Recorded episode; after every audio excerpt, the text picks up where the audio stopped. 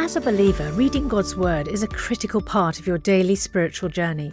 And because it's so important, we've created a unique new resource to help you immerse yourself in biblical truth and open your eyes to all God's Word has for you. It's a free PDF download called The Word One to One that takes you on a guided journey through John chapter 1. With biblical text and short commentary, each page provides insights that will strengthen your faith in an easy to read guided format. There's truly no other resource like this. Download your free PDF copy today at premierinsight.org forward slash resources. That's premierinsight.org forward slash resources.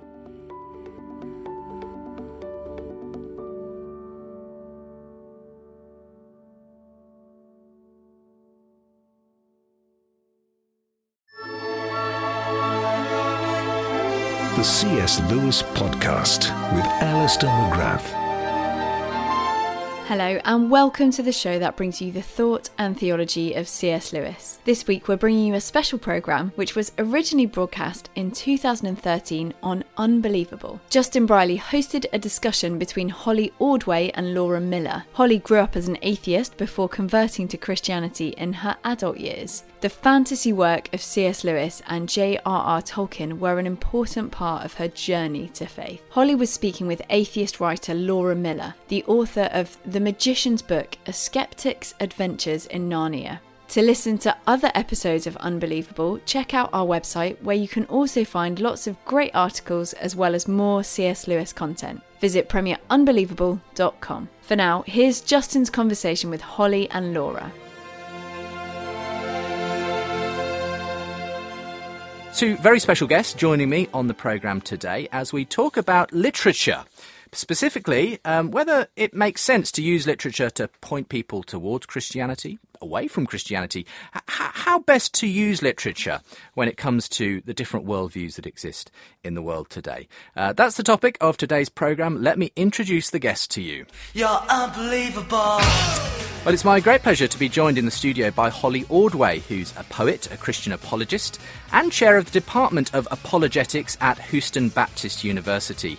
She has a story of actually being converted from atheism as an adult to Christianity via literature and poetry. It's in her book, Not God's Type, and you can find out more about her at her website, hieropraxis.com. Uh, Laura Miller is my other guest, joining us by phone from the States, uh, also an American. Uh, she joined me on the program actually a few years ago, and if you go back in the archives, you'll find a really interesting discussion between her and C.S. Lewis scholar Michael Ward when she came on to talk about her book. The Magician's Book, A Skeptic's Adventures in Narnia. Well, Laura's an atheist, a writer and book reviewer for Salon.com, and she's going to be interacting with Holly on this question of using literature uh, to promote or not other worldviews. Uh, thank you both for being with me on the programme today. And before we come to Laura, let's uh, introduce Holly, who's new to the programme. Thank you for joining me today. Well, I'm just delighted to be here. It's great to have you. Um, Holly, your name's come up before. Uh, I've certainly wanted to have you on the show for a while. Uh, so I was so pleased when I heard you were going to be over in, in England, um, spending some time, I think, in Oxford is where you're, you're based, just, just for uh, part of the summer. Um, but let's go back to the beginning for those who have no idea who you are, um, because you've got a really interesting story of becoming a Christian. Not necessarily by a very conventional route. It was really through engaging with literature, which has been a passion pretty much your whole life, hasn't it? Yeah, it has. And the interesting thing is, um, and this is something I wrote about in my book, Not God's Type, um, that when it when it came down to a certain point in my life, apologetic arguments were, were very important. Um, actually, looking at the rational basis, um, the arguments for the existence of God, for the resurrection. But the question that has has been sticking with me over the past couple of years since I wrote that book has been what got me to the point that I was interested in these questions, and and how how did that how did that make a difference? And what I realized is that um, it was my engagement with literature all all through my life. Imagination has been just so important to me. As a voracious reader, um, read everything I get my hands on. Love fantasy, love um, you know folk tales. When I got into college, loved poetry, and then it ended up being when I was 31 that it was encountering, um, re-encountering actually poets that I had had learned about as an undergraduate, and glimpsing the Christian worldview through their poetry, especially John Donne, um, his his uh, holy sonnet that starts out, "Batter my heart, three-personed God, for you as yet but knock, breathe, shine, and seek to mend," and goes on from there. And I thought, wow, there's there's something happening here that I don't understand. Um, this is it's like it's tapping into something powerful that in retrospect, I think it was finally connecting to my imagination that had been sort of all along kind of bubbling beneath the surface. And that was what prompted me to start investigating Christianity. And then actually C.S. Lewis in particular played an important role in the last sort of the last stage of it. Cause I like like C.S. Lewis as discovered later. Um, I had a, a two step conversion, was converted first to theism, and then separately, in a sense, to mm. Christianity. And Lewis was really important with that that second step. And, and, in a sense, you, you seem to share a lot in common with him in terms of the, the passion for literature. He obviously was a voracious reader, a writer himself, loved poetry as well, though I don't think he ever quite scaled the heights he hoped to on that front. But he, he you get this sense, especially reading things like his autobiography, Surprised by Joy, that that seeing something transcendent in the literature he was engaged with started that journey for him towards opening him up to theism and eventually to Christianity? I think yes, um, but I think it's a little bit more complex than that as well because I think that what he felt was a vast sense of, of longing, what he what he calls joy in his autobiography, and he was looking for something that would satisfy that and failing to find it in everything that he tried, um, and eventually concluding at a certain point that that rationally speaking, he didn't think that anything could satisfy it, and yet imaginatively he still had this this longing, mm. and so then eventually he he realized that philosophically and rationally theism made sense, and so he got part of the way there and so he was a theist, but what was missing was still the imaginative connection. And I think the what drew him in in the end was that he realized not that he was looking for God, not at all, I don't think. And rather it was that what he was looking for turned out to be found in God, mm. which surprised and I think a little horrified him. And I think those are not exactly the same things. Yes, and, and he describes himself, of course, as the most reluctant convert in all England, you know, uh, in, in that section of his autobiography. And of course, when it came to that step to Christianity, it was another famous literary figure, J.R.R. Tolkien, his, his good friend in Oxford, who was part of that journey himself um, to, to, to sort of bring him into that last aspect of understanding. The I mean, when it comes to the Narnia stories, which is of course what C.S. Lewis remains best known for, and what obviously Laura um, will be talking about as well uh, as she joins us, the the fact is, many people, when engaging as children with the stories, don't realise that there is this Christian subtext. I didn't. Right, and so exactly, and. and at what point did you realise? Was it as as an adult, looking back a bit, you started to realise, okay, yeah, there are some obvious parallels here. It was actually quite quite a bit later, and that's why Laura, I was I was quite intrigued by you having similar similar experience because our our experiences tracked quite well. I think um, I first encountered the Chronicles of Narnia, I think when I was about six or seven. I don't even remember. Um, I just remember that I read them in the proper order. Um, and um, that, yes, that, that's a bit a bit of a bone of contention itself, isn't it? yes, yes, I was Very delighted much, yeah. to see that you had the proper order listed in there. Hooray! um, so I read them. I loved them. Just was imaginatively nourished by them. But I was raised in a completely non-Christian family, not hostile, but not Christian at all. So all of the Christian elements were completely just absent for me, um, and I engaged with them as the imaginative the imaginative richness was there. And actually, I, I, I, quite I think that Michael Ward's done a lot of great work in ex- helping to explain and unpack why the stories have the effect that they do, even if you don't get any of the, the direct symbolism um, or the direct connections. So I loved them as a as a little mm. kid.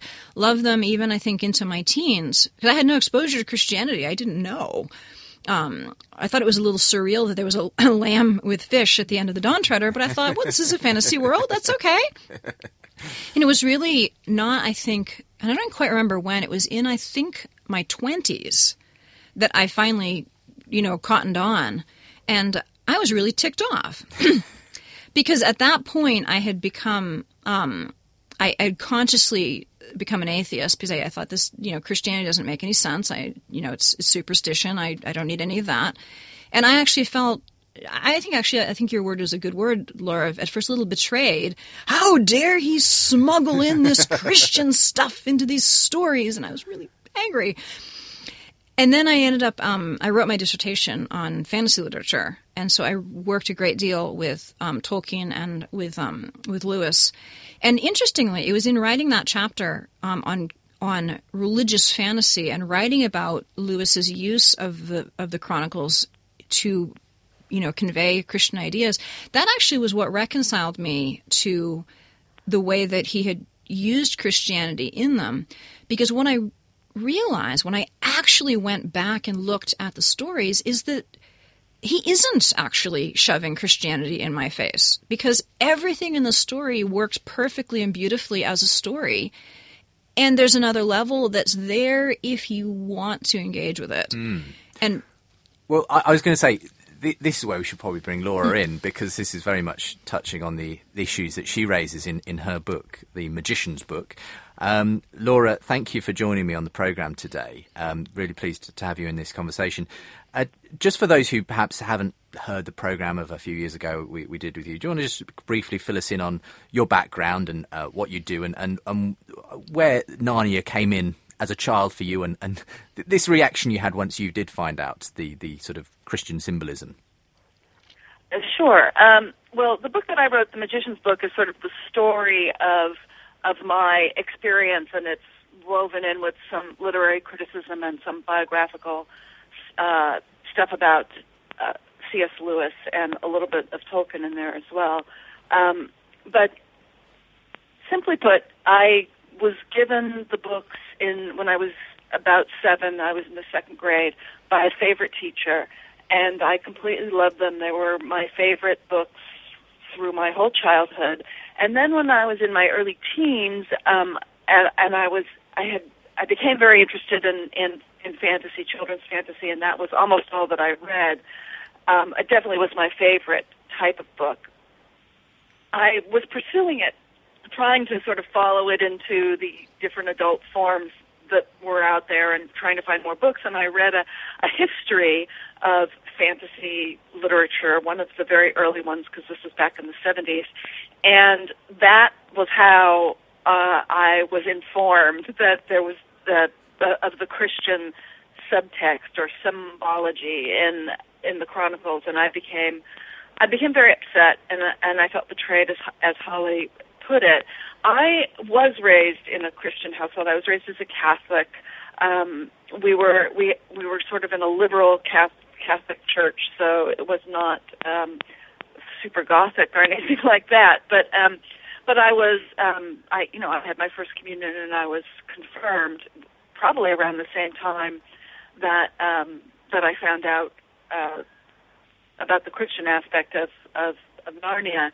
Uh, so I went pretty far along in Christian education, and yet, you know, I, I somebody had to point out that aspect of, of the Chronicles to me. I, I just I didn't even really realize that. I think that there's a a way that a child experiences a story that is really different from the way that an adult does.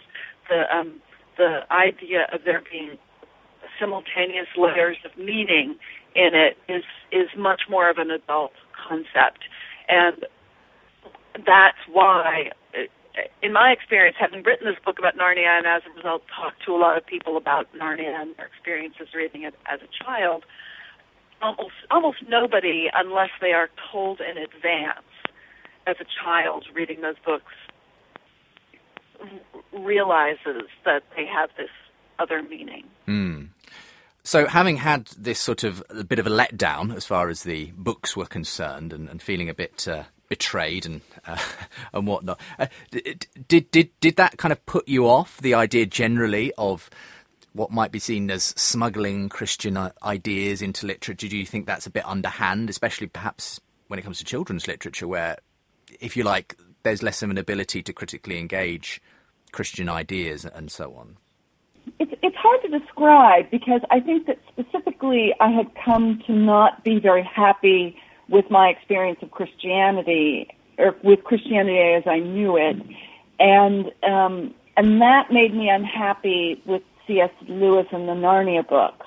But I don't know that I necessarily was ever very pleased about um, children's literature that was was trying to instruct me. I, I'm my my mother and my grandmother had given me this book. Uh, probably it seems that nobody else has ever heard of it, but it, my grandmother liked it as a child. Um, called Elsie Dinsmore, and she was a very, uh, very virtuous child who uh, had all of these sort of adventures with her family. They weren't even really adventures; it was just a, a very boring sort of domestic novel in which she exhibited her Christian virtues at every opportunity in the most priggish and annoying way. And I, I loathed her. I don't know why I finished the book, but I, I probably was just desperate for reading material. But that, to me, represented the sort of morally, um, you know, uh, sanctimonious kind of yeah, yeah literature. Yeah, yeah. And uh, it's not that I ever thought that Narnia was like that. I mean, eh, you know, looking back, obviously it's silly to feel betrayed by something having more than one meaning. But I think that the the it was more that what Narnia meant to me personally was not compatible with this idea, and so I felt that um, I had been thrown out of this really sort of cherished relationship sure. because it was not compatible with the idea that it was giving me religious instruction.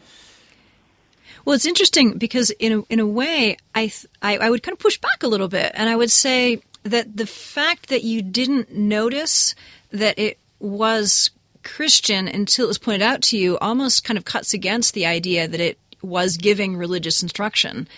And I think, you know, for me, looking at you know literature that I think is effective as literature and literature that's not, um, I think the element of didacticism is is genuinely really annoying. Um, I think the, the Elsie Gills, Ginsmore or whoever it is. Yeah, um, and I think that sort of Elsie factor is is not limited to Christianity, although it's often very obtrusive. There's a lot of really you know hideously awful Christian literature, and I will be the first to say it and have said it publicly on many occasions. Um, but you also get, um, I mean, for instance, um, Philip Pullman's his Dark Materials trilogy, which is imaginatively very rich. It's very well written, and it veers off towards the end into pure rant. Um, it's sanctimonious atheism, which I think sp- spoils the books. Um, and I think you get that with, for instance, modern day realistic so called problem novels, where the virtues are things like do it your own way and, you know, stand up for what you believe in, whatever that might be. I think there's a whole set of modern secular humanist virtues that modern secular humanist writers can be awfully sanctimonious about. So I think that element is what I, I think is genuinely objectionable. But I, th- I actually would say that's precisely what we don't have in the Chronicles of Narnia or something like um, The Lord of the Rings. Be- and I think we can tell that it's not there because because I mean, as a child, you were able to see in Elsie Dinsmore, it was overt. That right. that says that it was there in a way that it that I would say maybe mm. wasn't in Lewis. Yeah, no, I, I'm I would not argue with you on that, Holly. I don't think that um, that the Narnia books, for the most part, have anything particularly um, pedantic about them or convey, you know, this this sort of um, lectury thing that that that I so objected to in Elsie Dinsmore. Um, I think that that as I said, it was more that I had a particular relationship with Narnia personally mm. that um, that I felt had been sort of overthrown by this this revelation that was not compatible with this revelation because I, I think that I wanted to believe that the story just that, that what was on the, the, the top level of the story was the most important thing. And part of the thing, part of what I write about in my book is uh, there's often this idea that people have when they're talking about the Chronicles that um, that you know that they are deceptive. I, I, I don't agree with that anymore. That's how I felt about it before. That they that that that children are stupid or or just naive, let's say, and they don't get it, and that once you're an adult and you realize that they have this, uh, you know, quote agenda unquote, um, you know what's really going on with the stories. And and part of the point of of my book is that it isn't necessarily true that the layer of meaning that's a little bit deeper that you don't get, or uh, the layer of meaning that's less overt, let me say, that you don't get when you're a child is any less important than the layer of meaning that you reach just on the level of the story that is what you respond to as a child. That, that none of those different levels of meaning is more important than any other. Yeah, I would completely agree with you on that. Um, and actually, I think that's one of the one of the reasons why the current state of of literature written by Christians is so ghastly, because I, I think you get folks who very well intentioned, but I want to whack them upside the head, uh, you know, in a in a gracious, in a Christian way, in a Christian way, um, because they think that they have a good intention and a good moral, and they think that therefore they will write a book that is only on the overt level. Um, and I mean, Lewis himself is very clear about this. He he talks in his um in his essay on um I think it's on stories. I could get that wrong. Um, he talks, or maybe it's sometimes fairy stories may say best what's to be said. Anyway, um, he he says that there are two kind of two voices that have to be considered when you're thinking about a story, and one's the author's voice, um, which is the voice of creativity, of story, of invention, um, and then there's the man's voice, which is um, the voice of of sort of value. Um, and the author's voice says, I have a great story, I want to tell it. And the man's voice says, But is it a story that's worth telling? Is this a good story?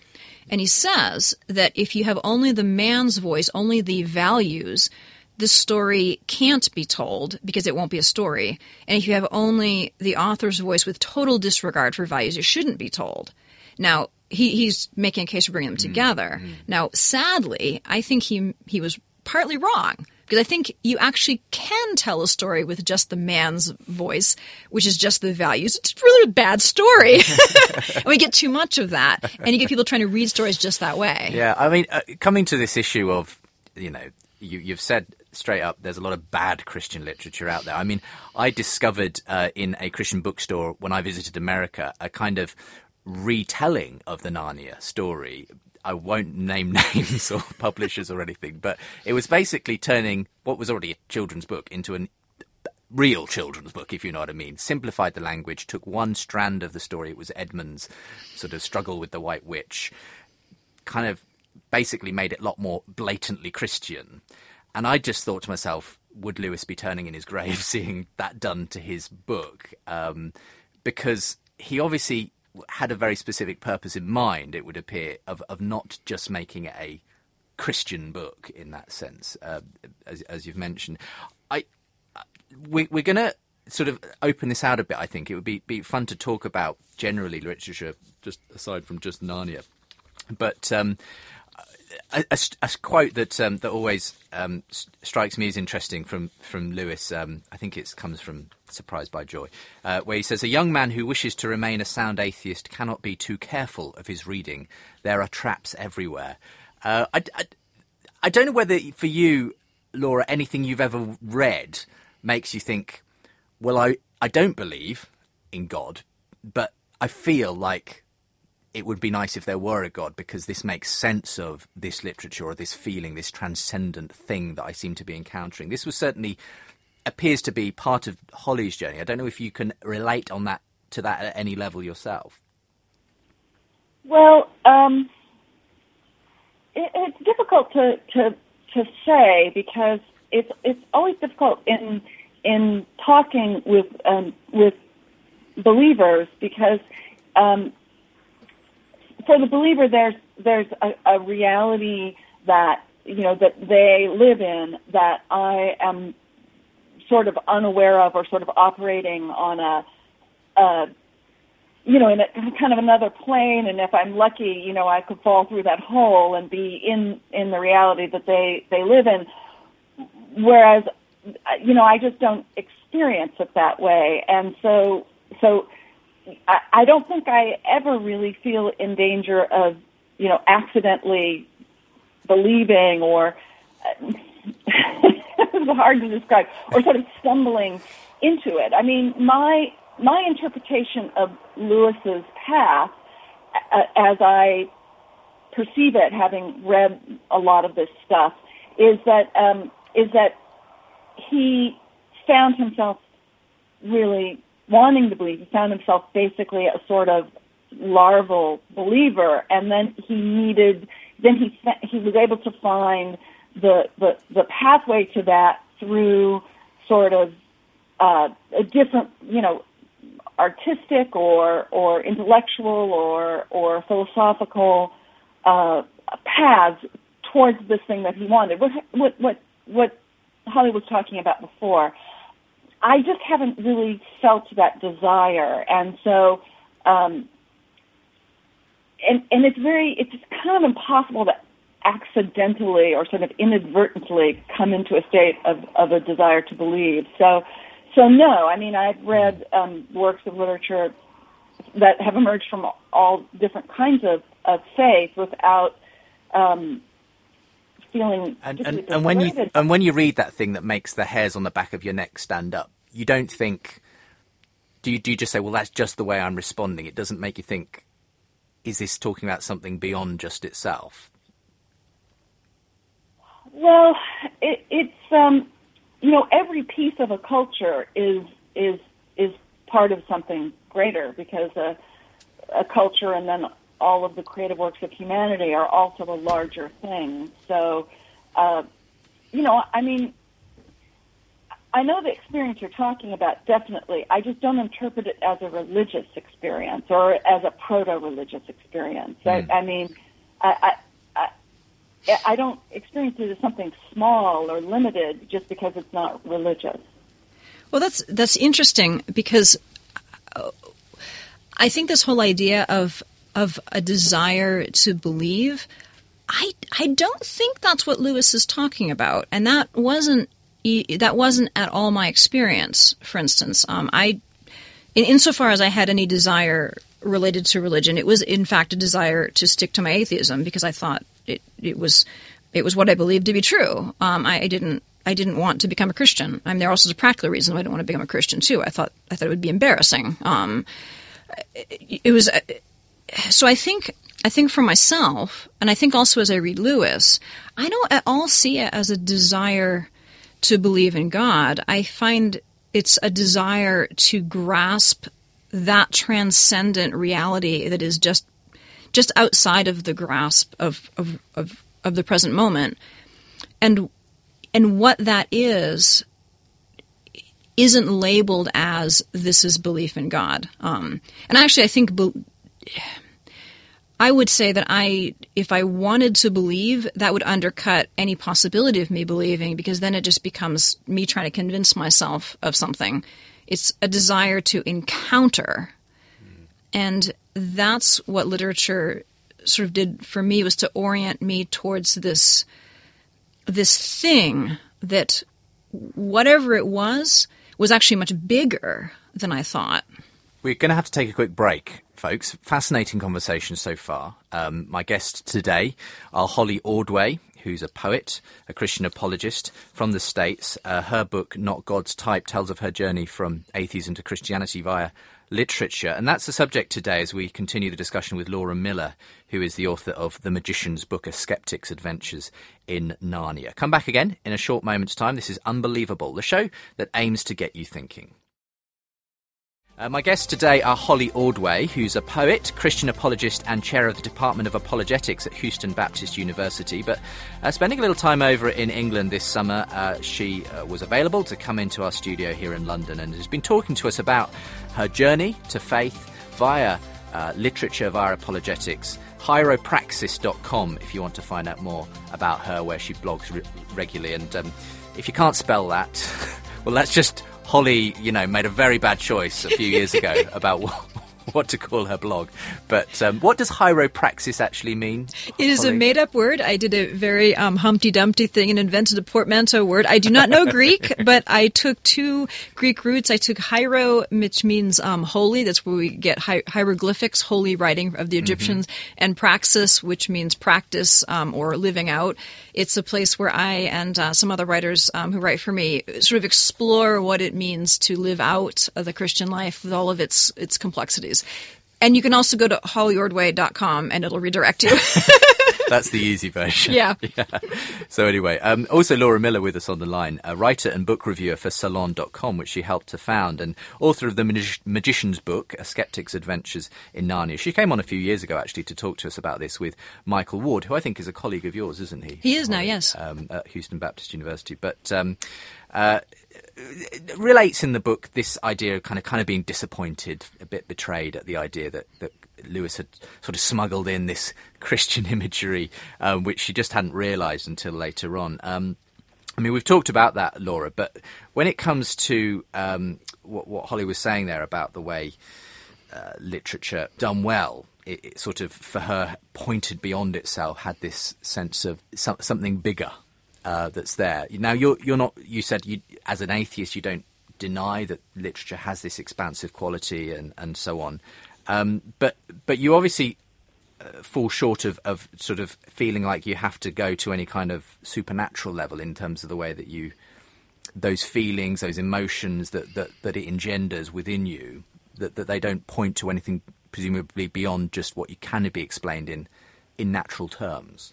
Uh, yeah, that's correct. I mean, I would not. I would describe myself as more of an agnostic than an atheist because there's a level of sort of um, uh, kind of uh, certainty about atheism that I'm not that comfortable with.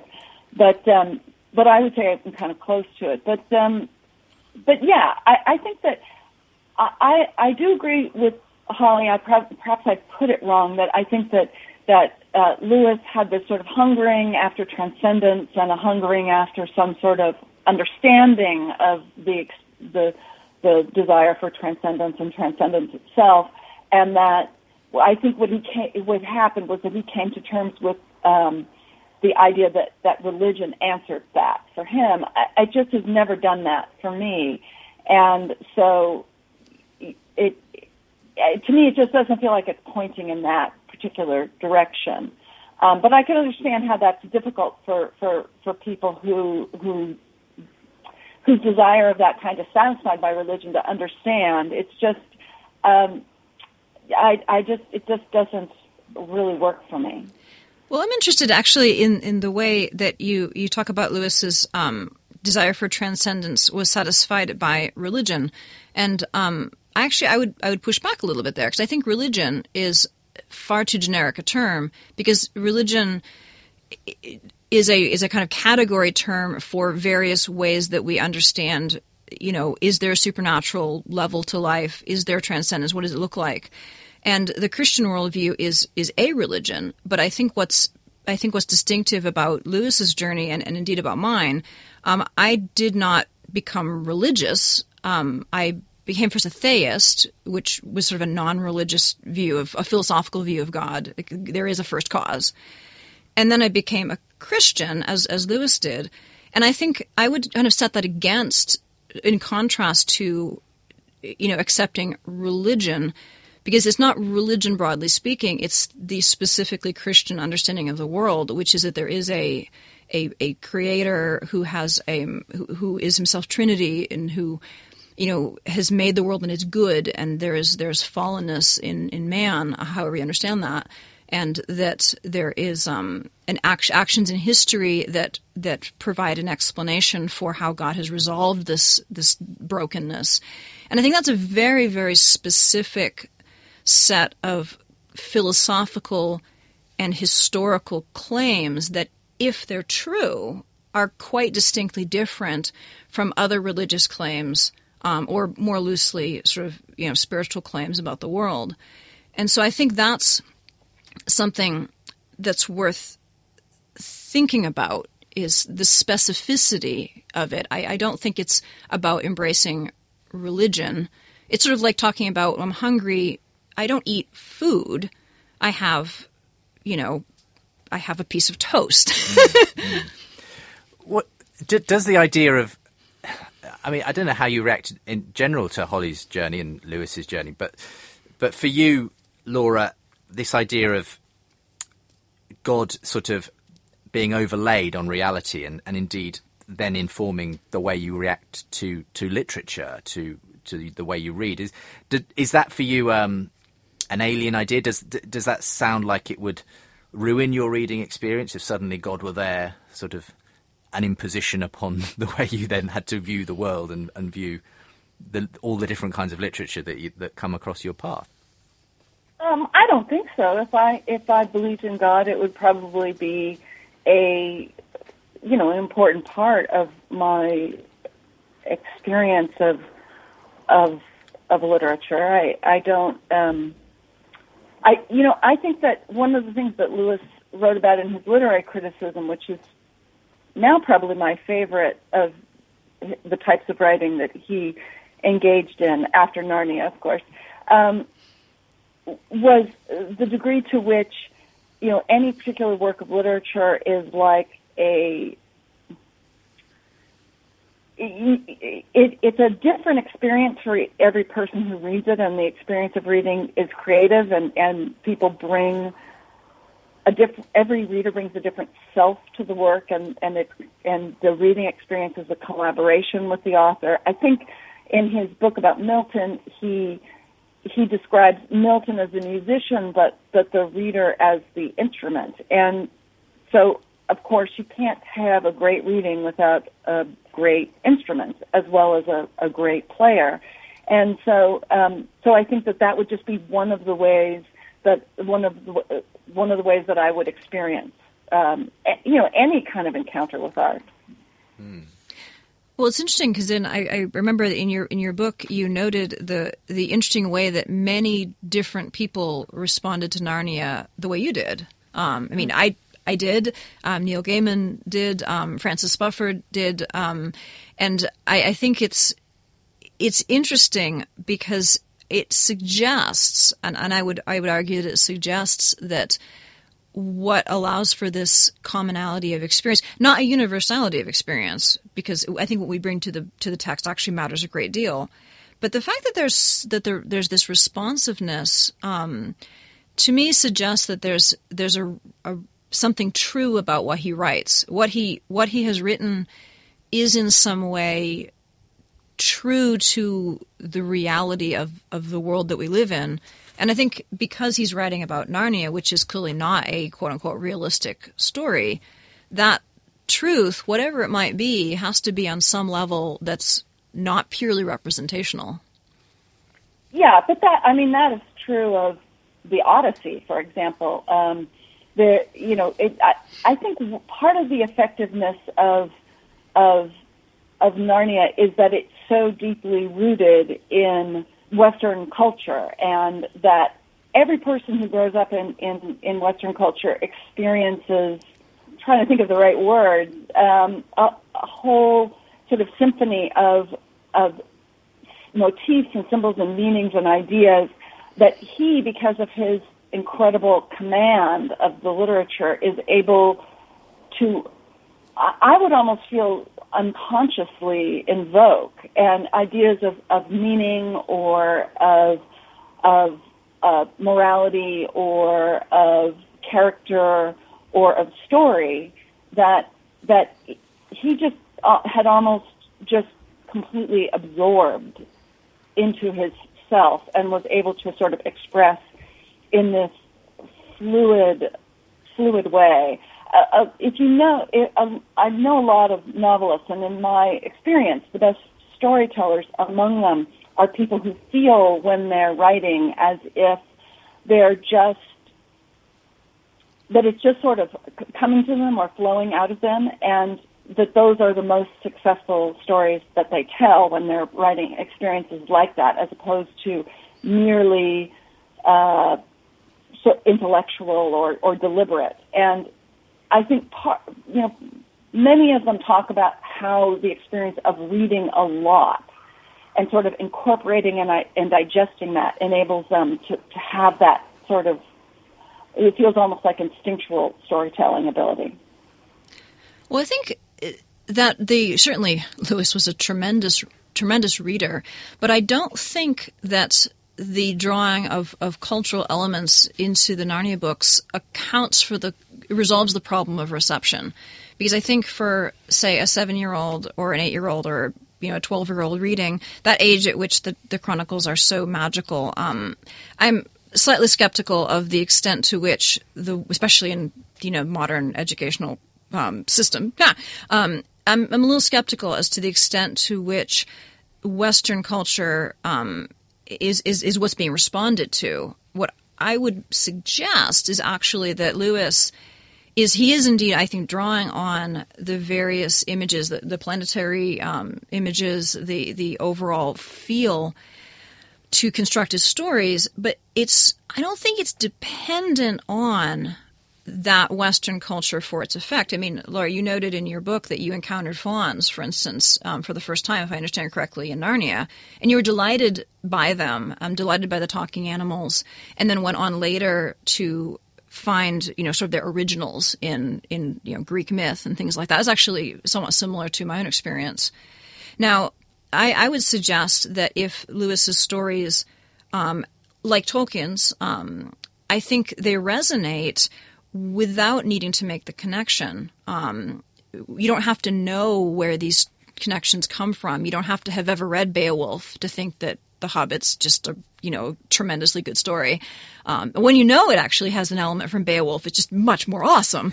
Um, but I, I think again, it points to kind of transcendence there. I'm not actually. I, I mean, any obviously when I was seven years old, I had not read anything about classical mythology or any of those things, but I still was completely saturated by Western culture because that's the culture that I grew up in. I'm not talking about a deliberate or overt citing of symbols. I'm talking about ways of thinking that are embedded in our language and the way that we interact with the world and with the stories that you hear as a child. Um, you know, before you're able to read yourself, these are all part of Western culture that has certain kind of structures and motifs, and and and uh, psychologists have found that people that it's even in the language, so that so that people who grow up speaking Eastern languages often have a completely or a significantly different way of looking at the world and the role of human beings in the world. Um, it's you know almost on the structural level of of grammar and the way the language works. I'm just hesitating to get into something like Carl Jung and his theory of the archetypes because um, I think that uh, that uh, Lewis made a kind of a clever remark about about Jungianism, where he said, um, you know, surely a description of water shouldn't itself be wet, and I think that's kind of a problem because we, you know, it's, it's difficult to trace the origins of these things, and you can decide that the origin is a, a kind of a supernatural, uh, divine thing, or you can say, well, that that that doesn't that explanation doesn't really satisfy me, and and I think it might be something else, even if you don't know what that other thing is. Hmm. Let's just uh, change tack a bit because we've already talked about Tolkien, both his friendship with Lewis and the fact that you, have kind of lumped him in as similarly uh, a fantasy author and so on. But I mean, it's well known that he was one of Lewis's biggest critics at the time that he wrote the Narnia stories. Look, Tolkien didn't like them all that much. Um, uh, I mean, you can correct me if I'm wrong here, Holly, um, but he, as I understand it from what I've read, felt that they were um, a a bit of a jumble of mythologies. Now, later scholarship may have put some of those pieces together for us, but I think he also. it's fair to say that if you read Lord of the Rings. Um, the Hobbit and so on, there's not nearly as obvious a sort of you know this subtext of Christianity. Now, certainly, I'm not.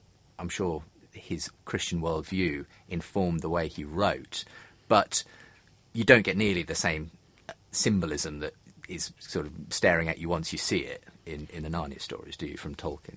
Well, I actually wanted to jump in about his view of, of Narnia. I think that's been really overplayed because he Tolkien only read Lion the Witch and the Wardrobe, um, didn't read any of the others. Okay. Um, and he he didn't care for it, but Tolkien himself was the first to to say straight up that he had extraordinarily limited tastes. He liked almost nothing other than medieval literature. No, and he was he was very straightforward about it. So the fact that he didn't care for um, the way that that uh, Lewis wrote *Lion the Witch and the Wardrobe* says really almost nothing except that Tolkien had very limited taste, and he didn't bother to read any of the rest of them. So, I, I, as much as I admire Tolkien and he's a brilliant literary critic, I think we should actually take his word for it and say he really just didn't. It wasn't to his taste. Yeah. Um, but what about the? I mean, as I understand it as well, Tolkien wasn't perhaps totally on the same page as Lewis when it comes to inserting a more, slightly more obvious sort of Christian undertones, uh, second level of meaning because you don't seem to see that obviously quite as much in Lord of the Rings. Well, actually, that's where I would I would argue with you a little bit because argue um, away because um, Tolkien himself described um, the Lord of the Rings as a profoundly religious and Catholic work. He described it that way, and it, it is as I've I mean I've the Lord of the Rings is, is quite likely the most important book in my life. I've probably read it eight or nine times. Um, I, I, just finished reading it for like the ninth time this summer, um, and so and I see what he is doing something different from what Lewis is doing in the Narnia books. They're they're they're engaging in different modes, and I think part of that might be that Lewis, um, in his interest in medieval literature, is actually a little later. Um, with you know his look at the medieval allegories is actually a bit later. Tolkien's very Anglo-Saxon. Um, so what Tolkien has done is he's built an entirely self-contained secondary world, as no no direct connection to what he would call the primary world, the way that um, Lewis, following kind of in the footsteps of many of the earlier um, children's stories has the Pevensies come in from our world yeah. into into Narnia. Time honored usage. Tolkien takes a different route, and he builds an entirely self contained world, much like say William Morris did, um, uh, like the epics. And within that world, then there's no direct point of of comparison to say this is a symbol, but it's shot through and through with, with Christ figures. Frodo's a Christ figure, Gandalf is a Christ figure, Aragorn is a Christ figure. Um, that came out very very strongly for me in my latest reading. That he is really seeing the figure of Aragorn in many ways was preparatory for me in seeing Christ as depicted in the Book of Revelation as the conquering, as the King, not just gentle Jesus, meek and mild, but wait, this is also mm. the, the king of the universe.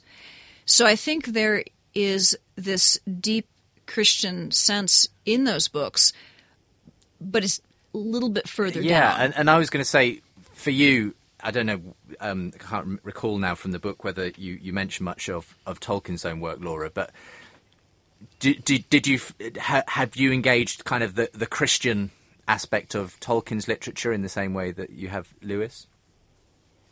Um, well, I, you know, I don't engage that much with the, the specifically Christian aspect of, of Lewis's literature. In fact, I wanted to write a book that was mostly about all of the other things, and um, and so I do discuss Tolkien, but I discuss what his objections to Narnia were. And and Holly is right. We we you know we don't have we actually don't even have that much of Lewis talking about Narnia. I, I don't think that he took it that seriously in, in comparison to his writing for adults, which was kind of the value system that people had back then. Oh, I would but, so completely disagree with that, but we'll let that go. he, he, he, he did not discuss it that much compared to how he discussed his other work. And Tolkien barely discussed Narnia at all. So we have these sort of fleeting remarks that were made or or secondhand reports of things that, that, that Tolkien said about Narnia. And then we have both of their accounts and, and some biographers' accounts of their um, their relationship. So you know, you sort of have to guess about it. I think Holly's right when she she talks about um, Tolkien had a certain obsession with uh, form, forms of cultural purity, and particularly about um, about Anglo-Saxon culture. and he resented the um, the Norman conquest and the introduction of all of these French elements into English culture, and that's one of the reasons why he was so ambivalent about any kind of medieval romance because they're so strongly influenced by French and Norman language. I mean, he, he would have really pointed to the language as shaping the culture in a profound way, and and he just he didn't like it. He he didn't like the French language. He he resented that that the kind of uh, it, it's kind of a mixture, you know. Uh, uh, medieval romance is uh, is a bit of a melting pot of of of Arab and and uh, Western European cultures, and and Narnia itself is is that you know it's a mixture of of elements from all different kinds of of cultural traditions in a fusion that I think probably felt really medieval to to to Lewis. Um, and that felt sort of adulterated to Tolkien. You know, it's interesting. Um, you know, I certainly, you know, Tolkien was very much an Anglo-Saxon um, writer. I'm a, a, bit of a medievalist myself, so I, am kind of with Tolkien on this. um, but it's interesting. Um, rec- just just recently, just about a week ago, um, there was published his um, alliterative uh, fragments of his alliterative poem, uh, "The Fall of Arthur," and it's very interesting that in that unfinished poem, he actually brings in um, elements from the later um, French medieval tradition of Arthur. There's Lancelot in that poem, and treated actually in a, in a fairly complex way. So I think in some ways we it's it we can't pigeonhole Tolkien quite quite so easily in that in that sense. I found that fascinating.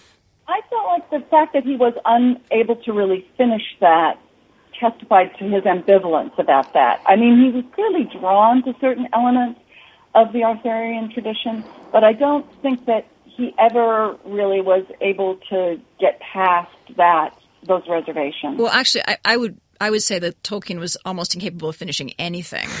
I mean, he almost didn't finish The Lord of the Rings. It took him, what, 15 years?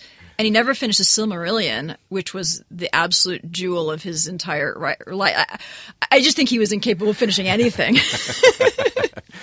Indeed, I think, um, so I, as I understood it, um, Lewis had a, quite an impact on making him get get Lord of the Rings out of him, sort of thing, in the end. But um, we're talking about uh, literature, uh, Christianity, atheism, and everything in between, really, today on the show. As we uh, am joined by my guests Holly Ordway and uh, Laura Miller. Uh, if you'd be interested in getting in touch as well and perhaps leaving your thoughts. I, I wonder what impact Lewis's writings have had on you, whether you were are an atheist, um, same shoes as Laura here, perhaps uh, in the same shoes as Holly, having had a conversion as an adult, perhaps you've always been told by your parents the uh, the cat was let out of the bag early, as it were, when it comes to Lewis's writings in Narnia.